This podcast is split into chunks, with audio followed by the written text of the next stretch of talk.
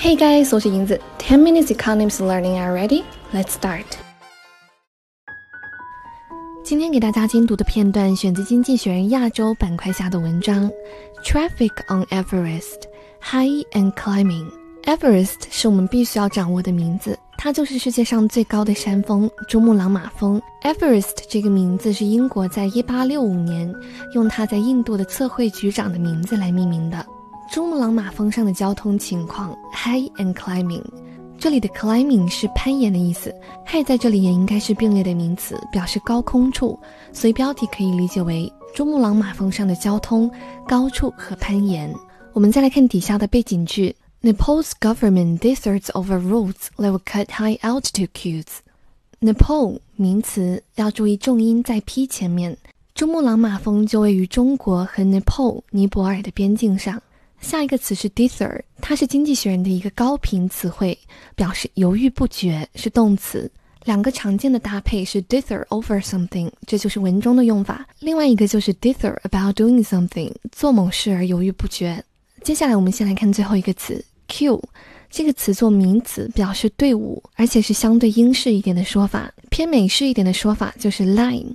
那么插队用英语该怎么说呢？一个是 cutting line， 另外一个是 jump the queue， 所以这里 cut 和 queue 相搭配，不表示插队，而表示缩减、减少队列。中间这个词 high altitude 是高海拔的， altitude 做名词表示海拔和高度，一定要和另外一个词 attitude 态度相区别，所以背景句可以理解为尼泊尔政府对可能缩减高海拔攀岩队伍的规则犹豫不决。具体我们来看片段。Like beads on a slender string, a long queue of mountaineers clings to a single safety rope. They're waiting to ascend to the icy peak of the world's tallest mountain, Everest. 先来看第一个词 bead， 它做名词表示小珠子，可以是固体也可以是液体，而且是可数名词，比如珍珠还有露珠，它们都是 bead。 下一个词 slender， 它做形容词表示修长的、纤细的，可以用来形容手指很修长slender fingers， 还可以用来形容某个人的身材很纤细 slender figure。 在文中呢是 slender string 细线， string 做名词的时候有线条的意思。下一个词是 mountaineer， 它做名词表示登山者，不难理解，类似的以 double-er 结尾表示从事什么的人的词语有很多，比如 volunteer 志愿者， pioneer 先锋， engineer 工程师。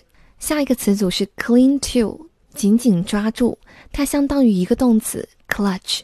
紧紧抓住的东西除了实实在在的物体之外呢，也可以是抽象的东西，比如权力，紧握权力就是 cling to power。 继续往下看 ascend 动词表示攀登、上升，我们要学会掌握它的另外两个衍生词汇，一个是名词形式 ascent， 在下文当中也会出现，另一个是反义词 descend，表示下降。关于 ascend 这个词的用法，一个是可以直接在后面加上名词，表示攀登某个东西， ascend hills 就是攀登小山丘，另一个是文中的 ascend to。 但值得注意的是 ascend to 很少用来表示攀登，而是常常用来表示升上天堂或者是地位和境界的某种升华。在文中使用 ascend to 可以看出登上珠峰对于登山者来说是怎样的一种荣誉。继续往下看icy 形容词表示冰冷的，它是由名词 ice 演变过来的，不难理解。 peak 常见名词表示顶峰， Everest 就是珠峰，我们刚刚在标题说过了。这句话非常的生动，将一长串的登山者紧紧抓住一根安全绳索的样子比作串在细绳上的珠子，可见那样的情景有多危险、多拥挤。他们为什么这样做呢？因为他们正等待着登上世界上最高山峰珠穆朗玛峰的冰峰。我们接着来看下文。